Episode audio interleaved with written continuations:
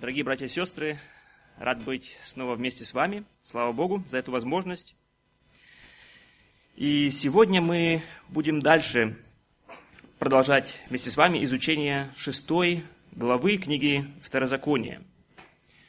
Если вы помните, прошлые две проповеди мы посвятили одной очень важной теме, теме воспитания наших детей. И о том, мы говорили о том, что мы как родители призваны не просто передать свою религию своим детям, не просто привести их в церковь, но передать им свою веру и научить их, передать им эту, привить им эту любовь к Богу. Помните, мы говорили, передай свою веру, а не религию.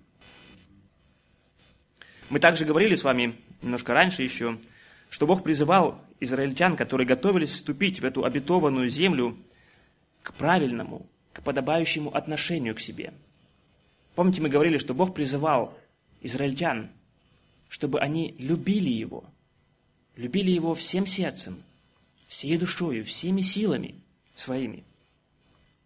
И мы видели, когда мы говорили о воспитании, в этой теме, что этот призыв был очень важен для того, чтобы родители могли правильно воспитывать своих детей. Родители могут передать свою веру, свою любовь к э, детям или передать любовь к Богу, передать ее своим детям – только если они будут сами ее иметь. То есть если сами будут ее, э, будут ее обладать. И такое отношение к Богу, оно важно также и для той темы, о чем мы будем говорить сегодня.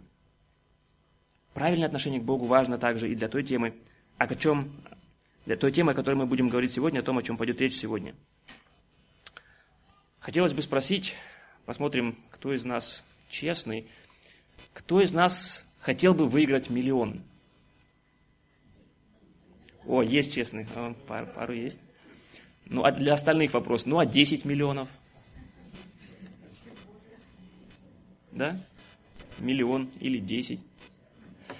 Представьте, как было бы хорошо. 10 миллионов, если бы вы получили, то 1 миллион вы бы могли пожертвовать Богу. Представляете? 1 миллион кто-то может думать, да, что когда много денег, легко жертвовать, да? Подумайте, вы пожертвуете миллион. Ну, хорошо. А кто из вас хотел бы стоять на самом краюшке, на самом краю крыши девятиэтажки и балансировать на самом краю? Нет? Один хотел бы. А почему остальные не хотят? Потому что это опасно. Правильно? Это опасно. Так вот, обладание большим имуществом, благосостояние, оно также несет в себе большую опасность. И об этом мы и будем говорить сегодня. Выиграть миллионы в лото или вообще обладать большим каким-то имуществом, иметь благосостояние – это тоже опасно. Мы будем сегодня читать далее книгу Второзакония, шестую главу, с 10 по 12 стих. Книга Второзакония, шестая глава, с 10 по 12 стих. Здесь говорится, «Когда же ведет тебя Господь, Бог твой, в ту землю, которую Он клялся отцам твоим, Аврааму, Исаку и Иакову, дать тебе с большими и хорошими городами, которых, которых ты не строил, и с домами, наполненными всяким добром, которых ты не наполнял, и с колодезями, высеченными из камня, которых ты не высекал, с виноградниками и маслинами, которых ты не садил, и будешь есть и насыщаться. Тогда берегись, чтобы не забыл ты Господа, который вывел тебя из земли египетской, из дома рабства. Цель сегодняшней проповеди не в том, чтобы определить, является ли игра в лотто грехом или нет. Мы не будем говорить об этом. Но мы будем говорить о том, что в обладании большим имуществом, обладании вообще чем-то, есть и существует большая опасность. И мы также увидим, в чем эта опасность заключается, а также мы увидим и будем говорить о том, что нам нужно серьезно и основательно учиться, учиться жить состоянии материального благополучия или благосостояния. Основную мысль сегодняшней э, проповеди я попытался выразить следующим образом. Помни о Боге и будь доволен. Помни о Боге и будь доволен. Созва... Созвучно названию известного советского кинофильма назвал сегодняшнюю свою проповедь «Берегись автомобиля» и любого другого имущества. Мы будем говорить сегодня о том, что наше состоя... благосостояние, оно исходит от Бога. Мы будем говорить о том, в чем заключается опасность материального благосостояния и каким должно быть наше отношение к этому такому положению, к благосостоянию. Итак, помни о Боге и будь доволен. Первое, что мы видим, когда мы читаем наш текст, это однозначное определение источника благосостояния, которое в скором будущем получит Израиль. Давайте посмотрим на ситуацию, в которой находился Израиль тогда, и также посмотрим и попытаемся определить для себя, что это значит для нас сегодня, что мы можем, чему мы можем научиться из э, этой ситуации.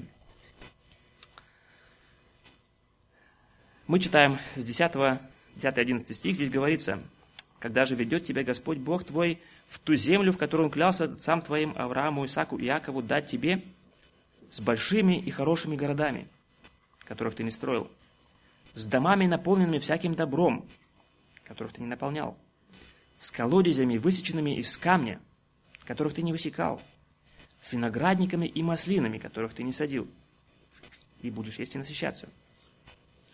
То есть, в первую очередь, что мы здесь видим в этом тексте, о чем говорит Бог, это то, что через какое-то время Израиль получит большое благосостояние, большое материальное благосостояние. Смотрите, он будет жить в укрепленных городах, он переселится из палаток, в которых он жил уже долгое время, в течение почти 40 лет. Он переселится из них и будет жить теперь не просто в палатках, но в домах. Они будут жить в городах, они будут жить в домах, и не просто в домах, не просто в таких э, домах, как советские студенты, с голыми стенами и одной железной кроватью, но с домами, наполненными всяким добром. И также они будут жить в земле, о чем, о чем говорится, с налаженной аграрной системой, с колодцами для воды, с резервуарами для накопления воды, с плодоносящими виноградниками, оливковыми рощами. То есть все у них будет в достатке и в избытке, об этом говорит Бог. И при этом Бог подчеркивает превосходное качество того, что Бог собирается дать Израилю. Мы знаем, у нас есть много таких знаков качества, да? Сделано в Европе, сделано в Германии, сделано в Китае. Это еще один знак качества. Дано Богом. И об этом говорит Бог. Я даю, и это будет прекрасно, это будет хорошо наверное, после 40 лет пребывания в пустыне, когда израильтяне слышали это описание, описание этой земли, то, что они будут иметь, то, что они получат в скором будущем, наверное, они очень радовались этому, да. Слюнки, наверное, текли в ожидании того, что они получат скоро. Но далее Бог также однозначно указывает на источник этого благосостояния. Они получат это благосостояние, и далее Бог говорит о том, откуда оно возьмется, и кто будет источником этого. Здесь говорится, что источником благосостояния Израиля не будет являться сам Израиль. Смотрите, Израиль не прилагал никакого труда для того, чтобы получить то, что они будут иметь в скором будущем. Смотрите, Бог говорит, города ты не строил, дома ты не наполнял, колодцы даже. И те ты не копал. И маслины ты не садил. И виноградники тоже ты не садил. То, что ты получишь, тебе достанется даром. Израиль будет обладать этим в скором будущем не потому, что он сам это заработал, но в самом начале Господь говорит, Господь Бог твой введет тебя в ту землю. Господь является основанием, Господь является источником того, что или чем будет обладать израильтяне в скором будущем. Смотрите, то, что в той ситуации или в том положении, в котором находился Израиль сейчас, в данный момент, перед тем, как они входили в, или готовились войти в эту обетованную землю, это было полностью действием Бога. Израильтяне, как бы это было осуществление Божьего плана. То есть израильтяне, находясь там в Египте, когда, еще, когда они были еще в рабстве, они не сами сели и подумали и решили, нам плохо здесь, давайте соберемся и пойдем в другую страну, там лучше жить. Они так не, не делали. И это они, даже если бы они сделали так, если бы они даже приняли такое решение, они не были бы в состоянии его исполнить. Они бы не смогли уйти из Египта, даже начиная с того. Но Бог показал свою силу, явил свои чудеса и вывел их из Египта, и далее 40 лет водил их по пустыне. И это время тоже Израиль не мог бы пройти сам, потому что Бог питал их в это время. И теперь, когда они готовятся вступить в эту землю обетованную, в хананскую землю, Господь опять говорит и показывает, кто является основанием, кто является инициатором этого. Он говорит, что Господь Бог твой ведет тебя в эту землю. Потому что даже и завоевание этой земли, процесс завоевания земли, он также не был бы возможен без действия Бога. Так, Ханан и материальное благосостояние Израиля в этой земле – это Божий подарок. Божий подарок Израилю. Помимо того, что Бог напоминает или говорит, указывает израильтянам на то, что то, чем они будут обладать, это будет подарок Божий. Изра... Э, Бог также показывает Израилю, что этот подарок достается ему, Израилю, достается этому народу не потому, что они как-то заслужили или заработали этот подарок, или что они были достойны получить этот подарок. В 10 стихе мы читаем о том, что Бог говорит, почему израильтянам достанется это благосостояние, это благословение. Когда же ведет тебя Господь Бог твой в ту землю, которую Он клялся отцам твоим, Аврааму, Исааку и Якову дать тебе. Смотрите, причина того, что Бог решил подарить или дать эту, э, эти благословения, это благосостояние этому народу, заключалась не в самом этом Божьем народе, они не заслужили, не заработали его, но в этом проявлялась верность Божья. То есть Бог обещал в свое время Аврааму, Исаку Якову дать эту землю их потомкам. И теперь, в этот момент, Он исполняет то, что Он обещал ранее. Мы можем видеть здесь Божью верность, проявление Божьей верности, верности Его Слову. То, что Бог обещал, непременно сбудется. Итак, мы видим, что Бог является единственным источником будущего благосостояния Израиля. А как обстоят дела сегодня?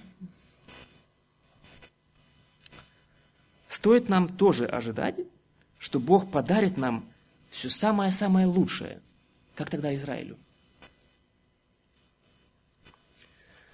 Давайте сделаем небольшое отступление и поразмыслим.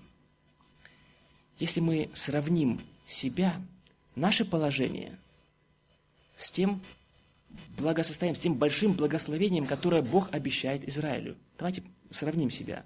Смотрите, Бог обещает Израилю, что они будут жить в укрепленных городах. Не, не как-то безопасно от, ну как, что они могут укрываться от опасности. Какие враги на нас нападают сегодня? что нам нужны такие стены, чтобы нас защищали. Бог дает нам мир в нашей стране. На нас даже никто не нападает в сравнении с ними. Смотрите далее. Бог обещает им дома наполненные. Давайте сравним наши дома с их домами. В то время жили очень-очень компактно. Если мы сравним наши дома, наши дома намного-намного лучше, чем их дома. Смотрите, огромное, большое благословение, которое Бог обещает Израилю. У них будет вода, у них будут колодцы, у них будут резервуары для воды. У кого из нас есть сегодня колодцы дома?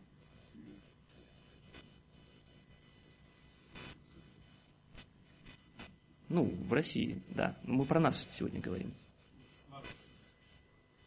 Скважина.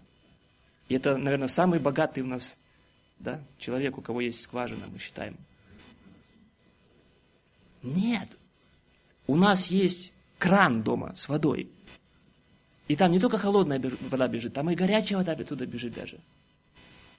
Господь дает нам намного больше. Смотрите, Бог обещает Израилю, что они будут собирать большой урожай. Это будет большим благословением для Израиля. Кто из нас, кроме дачи, собирает сегодня урожай с, с вами? Кто из нас? За нас его уже давно собрали. Его уже пололи, поливали, собрали, расфасовали, привезли даже поближе к нам. Нам нужно только пойти в магазин и купить его. Если мы действительно сравним себя, свое положение сейчас с тем, как жили люди раньше, и с тем, что Бог обещал как благословение для, них, для тех людей, мы можем оценить, что мы богачи, несусветные. Мы имеем намного больше. Мы живем намного богаче, чем они. Проблема только в том, что мы очень часто забываем об этом и не думаем об этом. И не воспринимаем это как богатство. Давайте вернемся снова к нашей теме. Можем ли мы ожидать, что Бог подарит нам богатство, теперь как бы современное богатство, которое мы тоже были бы или стали бы расценивать как богатство, как благословение? Мы можем сказать, нет. Бог не обещает нам золотые горы, не обещает нам шикарные машины, не какие-то яхты или бриллиантовые украшения, или дорогие наряды, три отпуска в году – Бог не обещает нам этого. И мы не можем это обещание, которое Бог в тот момент давал Израилю, каким-то образом применить или натянуть на себя. И очень модное сегодня учение, которое называется, или известно под названием Евангелие процветания или Евангелие благополучия. Это не библейское учение. Бог не обещает нам, что мы будем здоровы и богаты. Но Бог обещает нам позаботиться о том, что нам нужно, и дать нам то, что необходимо для жизни. Смотрите, в Евангелии от Матфея, в 6 главе, с 31 по 33 стих, здесь говорится, Иисус говорит, «Итак, не заботьтесь и не говорите, что нам есть или что пить, или во что одеться, потому что всего этого ищут язычники, и потому что Отец ваш Небесный знает, что вы имеете нужду во всем этом. Ищите же прежде Царствие Божие и правды Его, и это все приложится вам. Знаете, Бог говорит, что Он, во-первых, знает наше положение, знает то, в чем мы нуждаемся, и также обещает восполнить наши нужды и дать нам то, что нам необходимо. Но чему же тогда мы можем научиться из этого отрывка, если это обещание Бога, оно не относится к нам напрямую? Может быть, кто-то уже обрадовался, да? что Бог дает обещание. Для нас очень важно увидеть, что обладание материальными благами содержит в себе большую опасность. Нам нужно увидеть опасность благосостояния. Давайте посмотрим, в чем эта опасность заключалась тогда, в то время. Мы читаем 11 стих и 12 стих. В 11 стихе говорится, «И будешь есть и насыщаться». Будешь есть и насыщаться. Это то состояние, к чему приведет это благословение, это материальное благосостояние, благополучие, которое Бог обещает дать Израилю. Нужды Израиля, нужды Израиля, нужды этих людей, они будут удовлетворены. И они будут испытывать это удовлетворение от того, что они будут потреблять эти блага, эти материальные блага. Это Слово «насыщаться» в оригинале означает быть сытым, есть, пить досыта, но также и удовлетворяться, присыщаться. То есть то, что Бог дает израильтянам, приведет к тому, что они будут иметь удовлетворение. Это важно заметить, мы еще э, э, позднее вернемся к этому, или будем сравнивать это слово. Это удовлетворение. Это удовлетворение, которое приходит от пользования, от того, что мы пользуемся, или удовлетворение приведет к тому, что израильтяне будут потреблять те материальные блага, те благосостояния, будут пользоваться ими, и приведет это их к удовлетворению. Но разве можем мы сказать теперь, что это состояние, это удовлетворение, которое они будут получать от этого, от этих материальных благ, что теперь это плохо? Разве нам нельзя, разве это плохо пользоваться материальными благами? Само по себе нет. Это неплохо. Нам также важно заметить э, для нас с вами сегодня и на этом месте, что Бог в тот момент не ожидал от Израиля, что Бог пообещает им, они посмотрят на это благосостояние, на эти благополучия, на этот подарок и скажут, спасибо Бог, нет. Мы пойдем обратно в пустыню. Бог не ожидал и не требовал этого от Израиля. Он желал дать это благословение Израилю. Он давал это, этот подарок, чтобы им было хорошо, чтобы сделать для них благо.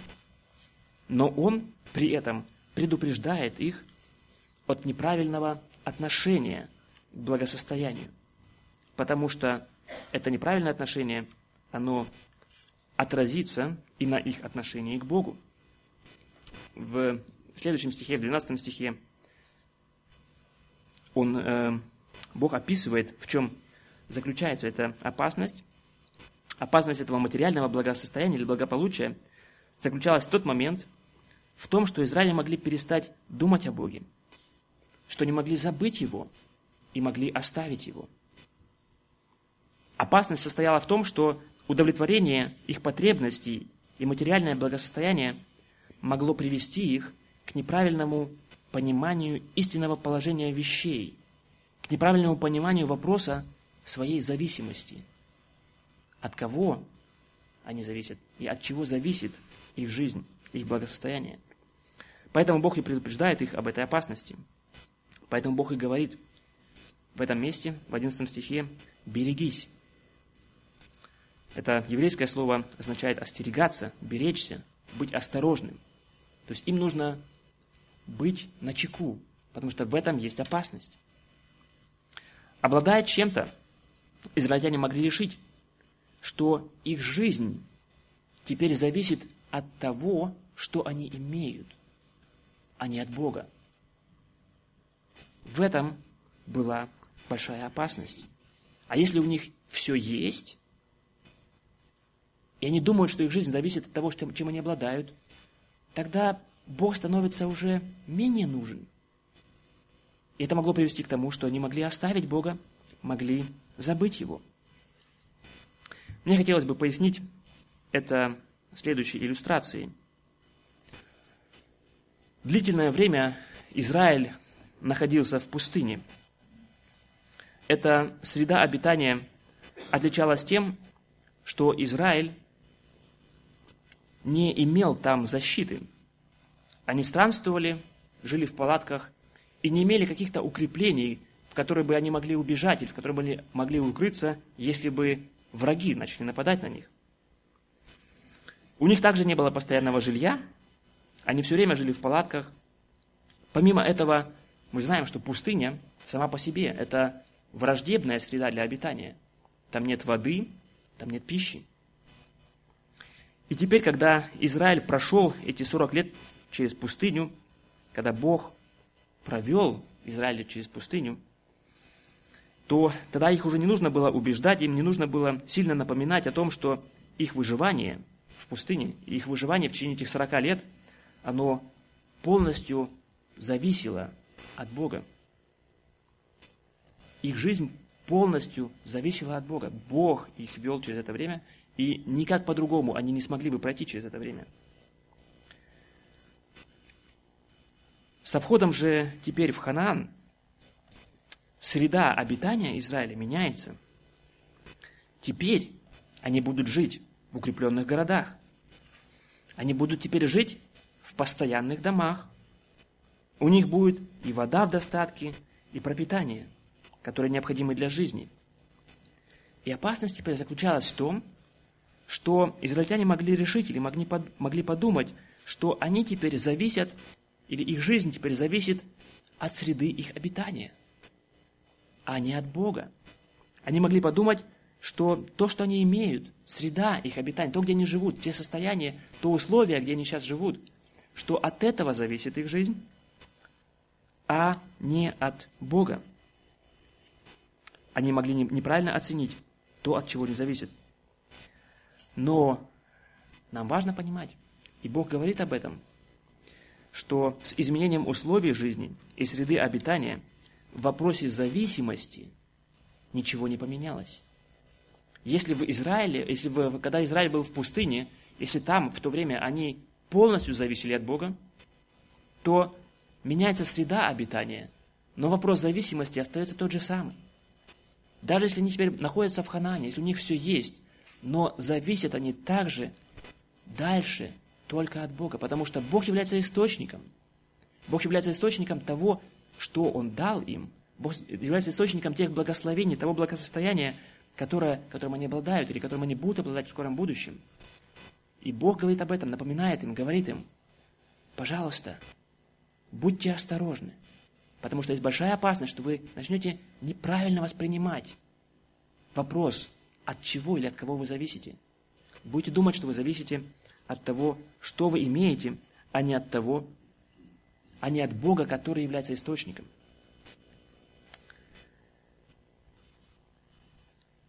Эта опасность, о которой мы видим, о которой мы читаем, присутствовала тогда. То есть Бог говорит через Моисея, обращаясь, говорит об этом израильскому народу. Это было тогда. Существует ли такая опасность сегодня для нас с вами? Мы можем однозначно сказать, что такая опасность существует и сегодня. Конечно же, она существует. Кто-то, может быть, подумает, ну, этим э, Израилю в то время все досталось даром. Может быть, поэтому это тогда было так опасно для них. А если я действительно сам заработаю все, чем я буду обладать, если я сам заработал то, что я теперь имею, как тогда? Интересно, что немного позже, в этой же э, книге, книге Второзакония, в восьмой главе, Бог еще раз касается этой темы – и повторяет свое предупреждение. Притом говорит это еще более расширенно. Даже вот этот сам факт, что Бог несколько раз повторяет и говорит в течение всей этой э, книги об этой опасности, показывает нам, что Бог большой-большой акцент ставит на этом. И в этом есть большая-большая опасность, поэтому нам нужно быть очень внимательным к этому. Если мы читаем э, из 8 главы книги Второзакония, из 12, э, с 12 по 18 стих, с небольшими выпущениями, здесь говорится – когда будешь есть и насыщаться, и построишь хорошие домы, и будешь жить в них, и когда будет у тебя много крупного и мелкого скота, и будет много серебра и золота, и всего у тебя будет много, то смотри, чтобы не надмилось сердце твое, и не забыл ты Господа Бога твоего, который вывел тебя из земли египетской, из дома рабства. И чтобы ты не сказал в сердце твоем, «Моя сила и крепость руки моей приобрели мне богатство сие» но чтобы помнил Господа Бога твоего, ибо Он дает тебе силу приобретать богатство, чтобы исполнить, как ныне, завет свой, который Он, клятв, он клятвою утвердил отцам твоим. Смотрите, о чем Бог говорит в этом, в этом месте, о чем, к чему Он призывает, на что Он обращает внимание израильтян в тот момент. И для этого это важно и нам с вами понять сегодня – что даже сама возможность работать и приобретать имущество, и приобретать какие-то э, материальные блага, они, эта возможность также исходит от Бога. Работал я, но возможность того, что у меня есть работа, она исходит от Бога.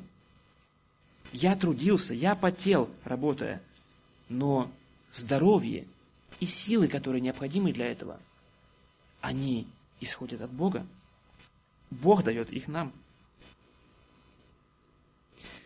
И опять же, для нас тоже важно заметить, то, что мы приобретаем, то, что мы имеем в результате нашего труда, это благословение, это хорошо. И мы можем пользоваться этими благами как благословением от Бога и благодарить Его за это. Но при этом нам важно помнить, нам важно помнить, что нас подстерегает та же самая опасность, что и израильтян в тот момент, в, тот, в то время. Мы также подвергаемся искушению неправильно оценить нашу зависимость. Есть опасность, что у нас будет ложное упование. В первом послании Тимофею, 6 глава, 17 стих, апостол, апостол Павел, обращаясь к Тимофею, говорит, 17 стих мы читаем, «Богатых в настоящем веке увещевай, чтобы они невысоко думали о себе и уповали не на богатство неверное, но на Бога живого, дающего нам все обильно для наслаждения. Чтобы они уповали не на богатство неверное, но на Бога живого, дающего нам все обильно для наслаждения. Это обращение Павла касается и нас с вами сегодня. Нам нельзя поддаваться этому искушению положиться на неверное богатство, положиться на то, чем мы, что мы имеем, уповать на это, но вместо этого мы призваны уповать на Бога и понимать, что Он является источником, источником, который дает нам возможность приобретать, который дает нам возможность и пользоваться этими, этим имуществом, этим имением. Опасность, от которой Бог предостерегал Израиль в тот момент, мы можем один, один к одному перенести на нашу с вами жизнь сегодня. Например, если у меня в какой-то момент жизни нет здоровья, если мне плохо, если чувствую себя плохо, то я думаю, нам очень легко чувствовать свою зависимость, зависимость от Бога. Когда нам плохо, мы стараемся, мы стремимся к Богу, мы молимся, мы обращаемся к Нему. Мы чувствуем свою слабость и чувствуем свою зависимость от Него.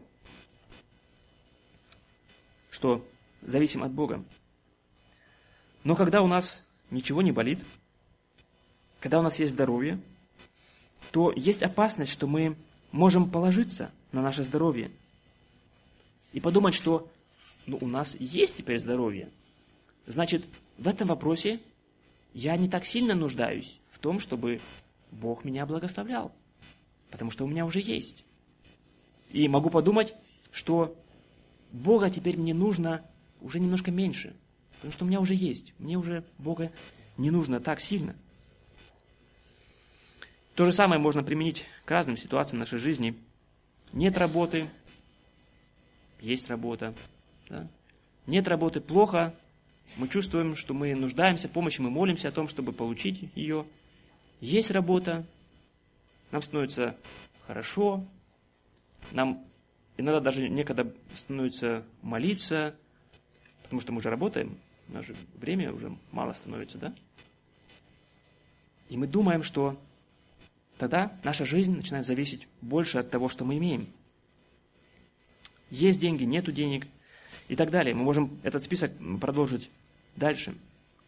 Так мы видим, что опасность материального благополучия, материального благосостояния заключается в неправильном восприятии нашей зависимости, в неправильном понимании того, от чего мы зависим.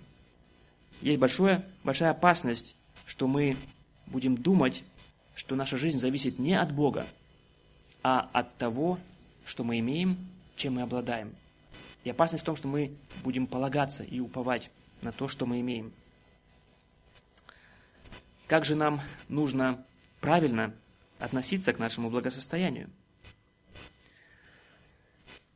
Правильной реакцией на то, что мы приобретаем определенное имение, является в первую очередь прославление Бога.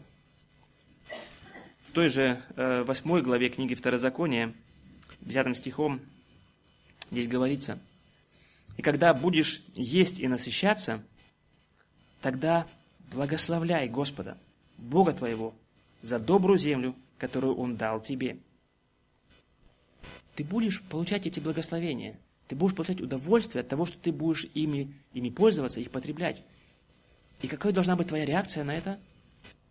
Бог говорит, обращаясь к Израилю, тогда благословляй Господа. И помни, не забывай, через это ты будешь тоже помнить, благословляя, славя, славя Его, хваля Его за это, что это Он тебе дал ее, что то, что ты имеешь сейчас, исходит от Него. Также, зная об опасности, которая исходит от благосостояния, Бог также призывал израильтян к тому, чтобы их сердца были полностью преданы Ему, чтобы они любили Его больше всех, любили Его всецело. Мы уже говорили об этом.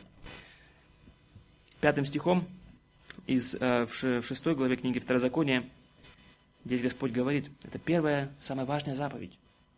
«И люби Господа, Бога твоего, всем сердцем твоим, и всей душою твоею, и всеми силами твоими». Такое отношение к Богу является надежным основанием для нашей жизни. И только любя Бога всем сердцем, имея именно вот это отношение, такое отношение, подобающее отношение к Нему, мы сможем правильно или сможем использовать то, что Бог дает нам, правильно. Только тогда мы сможем быть преданы Ему и не полагаться на то, что мы имеем на те благословения, благосостояния, которые мы имеем. Также верному отношению к благосостоянию, а также и к его отсутствию, мы можем поучиться у апостола Павла. В послании к филиппийцам в 4 главе с 11 по 13 стих здесь апостол немножко как бы делится своим опытом или немножко открывает свое сердце и говорит, как бы, что является основанием его жизни. Смотрите, мы читаем с 11 стиха. «Говорю это не потому, что нуждаюсь, ибо я научился быть довольным тем, что у меня есть. Умею жить и в скудости, умею жить и в богатстве, и в изобилии. Научился всему и во всем, насыщаться и терпеть голод, быть и в обилии, и в недостатке. Все могу в укрепляющем меня Иисусе Христе. Смотрите, Павел говорит о том, что он научился жить в разных обстоятельствах. В скудости и в изобилии, насыщаться, терпеть голод, быть в обилии и в недостатке. То, что мы можем заключить для себя, в первую очередь, что правильному отношению как к трудностям, так и к благосостоянию. Этому правильному отношению нам нужно учиться. Почему? Зачем нам это необходимо? Сами по себе мы привыкли смотреть только на внешние обстоятельства нашей жизни, на, те, на ту ситуацию, в которой мы находимся сейчас. Если мы переживаем трудности и проблемы, будь то болезни или какие-то финансовые проблемы, то нам свойственно сфокусировать наше внимание на нашу боль, на наши проблемы. И часто это вызывает в нас и где-то ропот, где-то страх, может быть даже отчаяние. Таким же образом, точно как и у израильтян, когда они были в пустыне и переживали какие-то трудности, это также вызывало в них ропот, страх и отчаяние. Когда же у нас появляется достаток – то нам свойственно сделать именно достаток, именно то, что мы имеем, основанием нашей жизни и основанием нашего упования. Если вы немножко подумаете, вспомните свою жизнь, как часто именно в такие моменты, когда у нас все хорошо, когда у нас ничего не болит, когда у нас все есть, как часто именно в такие моменты духовно мы слабеем, мы остываем – Потому что начинаем забывать Господа, потому что начинаем полагаться на то, что у нас есть, и на то, что у нас хорошо, то, что нам хорошо. Поэтому Павел и говорит о том, что он научился Он научился жить как в скудости, так и в изобилии. Насыщаться, терпеть голод, быть в обилии и в недостатке. При этом, если он говорит, что он научился жить в недостатке, это не значит, что он научился или приобрел какую-то житейскую, какую-то такую мудрость, как выкрутиться или как прожить, как э, пройти, выжить в таких ситуациях, где ничего нет. Такой мудростью обладали многие, может быть, из нас, или, может быть, сейчас еще обладают. Когда мы жили в Союзе в то время, там нужно было быть, как сказать, изобретательным, да, в очень многих случаях, потому что там ничего не было, или мало что было. Но апостол Павел говорит не об этой мудрости, как выжить, но он говорит о расположении, о состоянии своего сердца. Он также не имел в виду, когда он говорит о том, что он научился, научился жить в богатстве, он не говорит о том, что он научился им правильно распоряжаться, крутить какими-то этим своим имением таким образом, чтобы его становилось все больше и больше и больше и больше. То есть не об этом говорит Павел. В стихе 11 он еще раз конкретно говорит то, чему он научился. Чему он научился? Или что помогало ему жить в этих разных ситуациях, в которых он находился или попадал в течение всей своей жизни? Это довольство. В 11 стихе мы читаем, «Ибо я научился быть довольным тем, что у меня есть». В другом месте, в первом послании Тимофею, 6 глава, в 6 стихе, он восклицает и говорит также, «Великое приобретение – быть благочестивым и довольным». Это слово, греческое слово, которое здесь использовано, довольство или быть довольным, также означает быть довольным своим положением, быть удовлетворенным. И важно заметить, что его довольство, довольство апостола Павла, оно исходило не из того, чем он обладал. Это было удовлетворение другого рода. Помните, мы говорили о том, к чему приведет материальное благополучие, материальное благосостояние израильтян. Оно приведет их к этому удовлетворению. Но здесь это удовлетворение иного рода, потому что оно будет основано на совсем ином. Это удовлетворение, о чем говорит Павел, оно иного рода. Основой его довольства был не просто именно его изобилие, или не то, что он обладал, не, чем, не то, чем он обладал. Основа его довольства было также не просто какой-то отказ от каких-то материальных благ, как э, во времена апостола Павла делали стойки, которые, которые, как бы, это была философия их жизни, что они полностью отказывались от э, любого от любого удовольствия, как бы и в этом каким-то образом черпали для себя удовлетворение. Павел говорит также не об этом, но основой его довольства был Христос. Об этом он говорит в 13 стихе.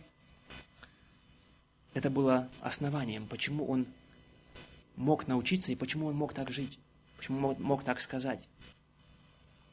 Он говорит здесь, в 13 стихе, «Все могу в укрепляющем меня Иисусе Христе». Жизнь апостола Павла, она была основана на Христе. И в любой ситуации, в которой он находился, он искал этого утешения, этого утверждения в нем. Во всякой ситуации, и в несчастье, и в благополучии, он понимал, что Христос является источником его жизни. И поскольку Христос никогда не меняется, Павел мог также оставаться стабильным, мог стабильно проживать, проходить свою жизнь, независимо от той ситуации, в которой он находился. Он мог жить без ропота, когда он страдал, и когда у него было мало, и мог также жить без ложных надежд, без ложного упования на то, что он имеет, в те моменты, когда у него было много чего-то, когда у него был достаток. И для нас с вами это также очень важно и необходимо. Нам нужно учиться так жить.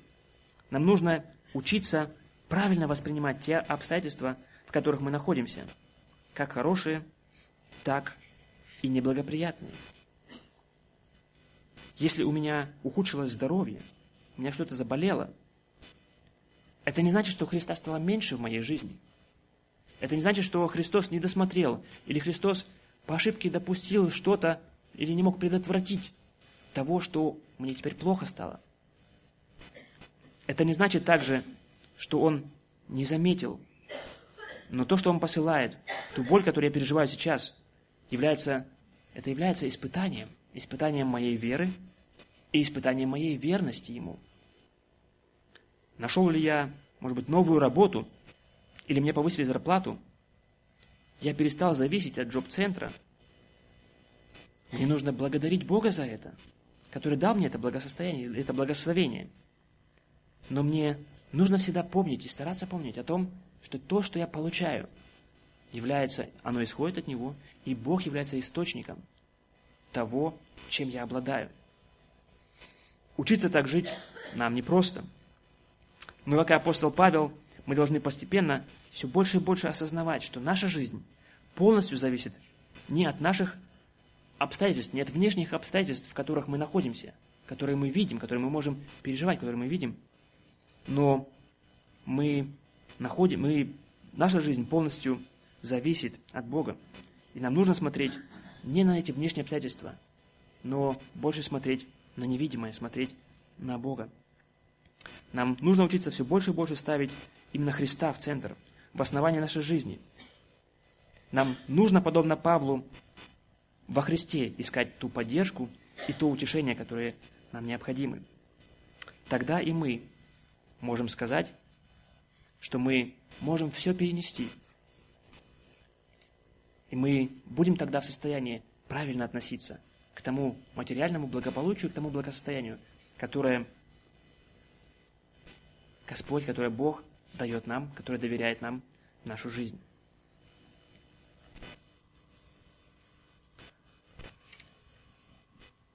Итак, мы видим, что благосостояние Бог дает его, и мы вправе пользоваться им, но при этом мы должны помнить, что благосостояние, что какое-то имение, обладание чем-то, оно таит в себе большую опасность. И опасность состоит в том, что мы начнем полагаться на это благосостояние больше, чем на Бога. В результате чего мы будем склонны думать, что Бог нам нужен уже меньше. Нам нужен уже в меньшей степени, чем до этого. Хотя Он является источником нашего благословения и источником всей нашей жизни.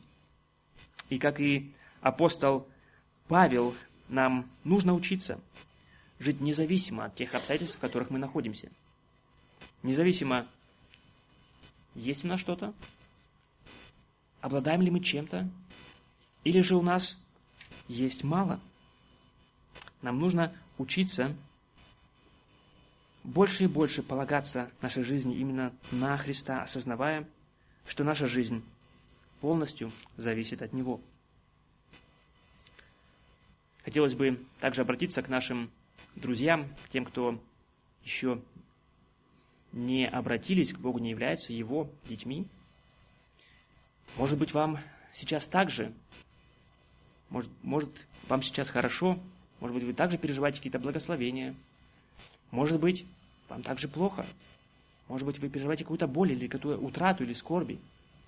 Но независимо от этого, Бог является основанием и вашей жизни тоже. Осознаете вы это или нет, но это так. И Бог дал вам жизнь. То, что вы живете сейчас, это Бог дал вам жизнь. И вы, и каждый из нас, мы будем отвечать перед Богом за нашу жизнь, за то, как мы прожили ее. И Бог будет очень строго и справедливо судить каждый наш поступок, каждое наше дело, каждый наш грех, наше каждое грязное слово, нашу каждую нечистую мысль. Бог будет строго судить. И Он уже определил в суд, Он уже определил, Он уже вынес приговор – возмездие за грех является смерть. И если бы Бог не был милостив, если бы Он не любил людей, то ни у кого из нас не было бы шанса и возможности спастись. И если мы говорили сегодня о том, что Бог дает подарки, то самый большой подарок, который Бог дает, заключается не в том, что Он даст нам богатство или даст нам здоровье, но самый большой, богат, самый большой подарок, самый грандиозный подарок в том, что Господь дает нам, или может, дает нам, подарит, подарит нам спасение. И спасение это заключается в том, и этот подарок заключается в том, что Христос уже взял на себя наше осуждение. Мы виновны, мы грешили, но Христос взял на себя наше осуждение, нашу вину, потерпел, или наше наказание Он уже взял на себя и готов теперь дать нам прощение. Всего, может быть, вы уже знали или знаете, в, в новостях в России была какая-то э, амнистия сейчас. Многих э, знаменитых людей выпустили. Это амнистия, которую Бог предлагает, намного-намного больше, намного-намного сильнее. Потому что она освобождает не просто из тюрьмы, но освобождает от власти греха и освобождает от осуждения. От осуждения. И всякому, кто готов прийти, раскаяться, попросить прощения у Бога, Бог обещает дать этот подарок. Призывает к тому, чтобы прийти, раскаяться, покориться э, Богу, довериться Ему. И Он сделает вас своими детьми и даст вам этот самый большой подарок – вечную жизнь вместе с Ним.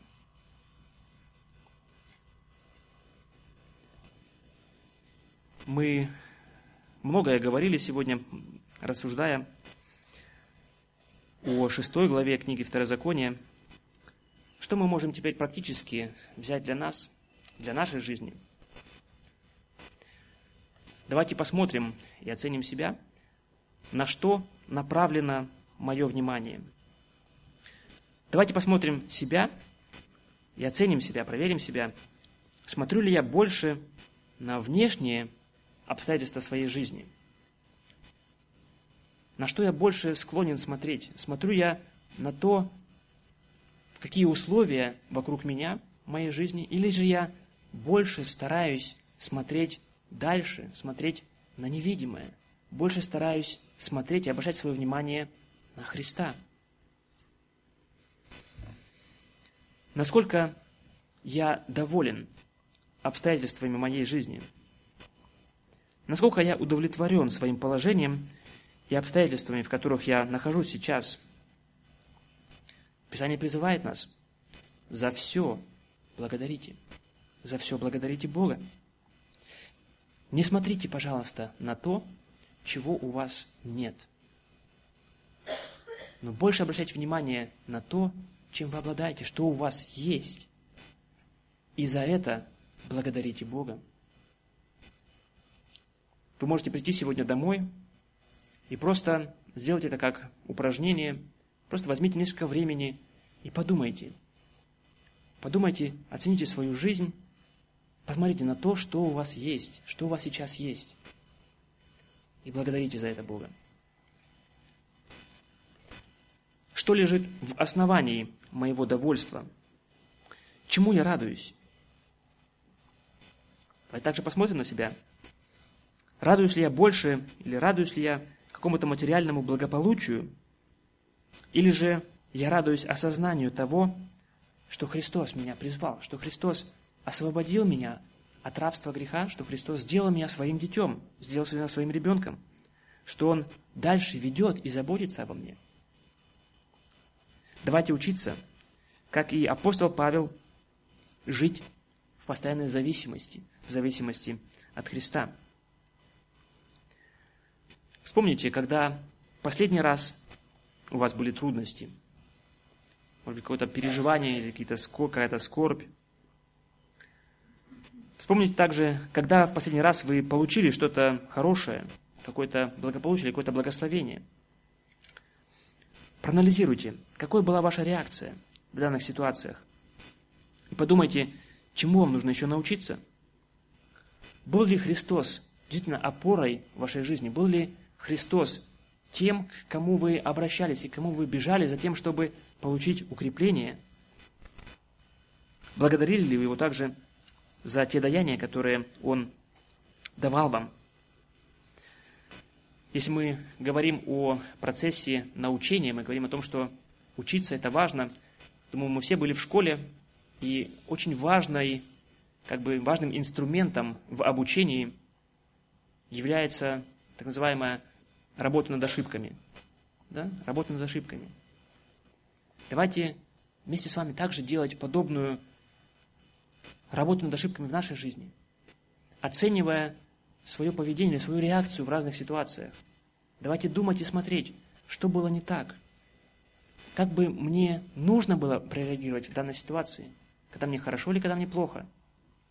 Давайте оценивать и готовить себя к тому, чтобы в следующий раз, когда я попаду в похожую ситуацию, чтобы быть готовым, чтобы уже более осознанно реагировать, чтобы наша реакция была больше осознанна или более основана на нашем понимании, а не просто на наших чувствах чтобы нам учиться смотреть не на те обстоятельства, которые вокруг нас, которые складываются, но смотреть, учиться дальше, за тем, что стоит, что лежит за этим. Итак, помни о Боге и будь доволен. Аминь.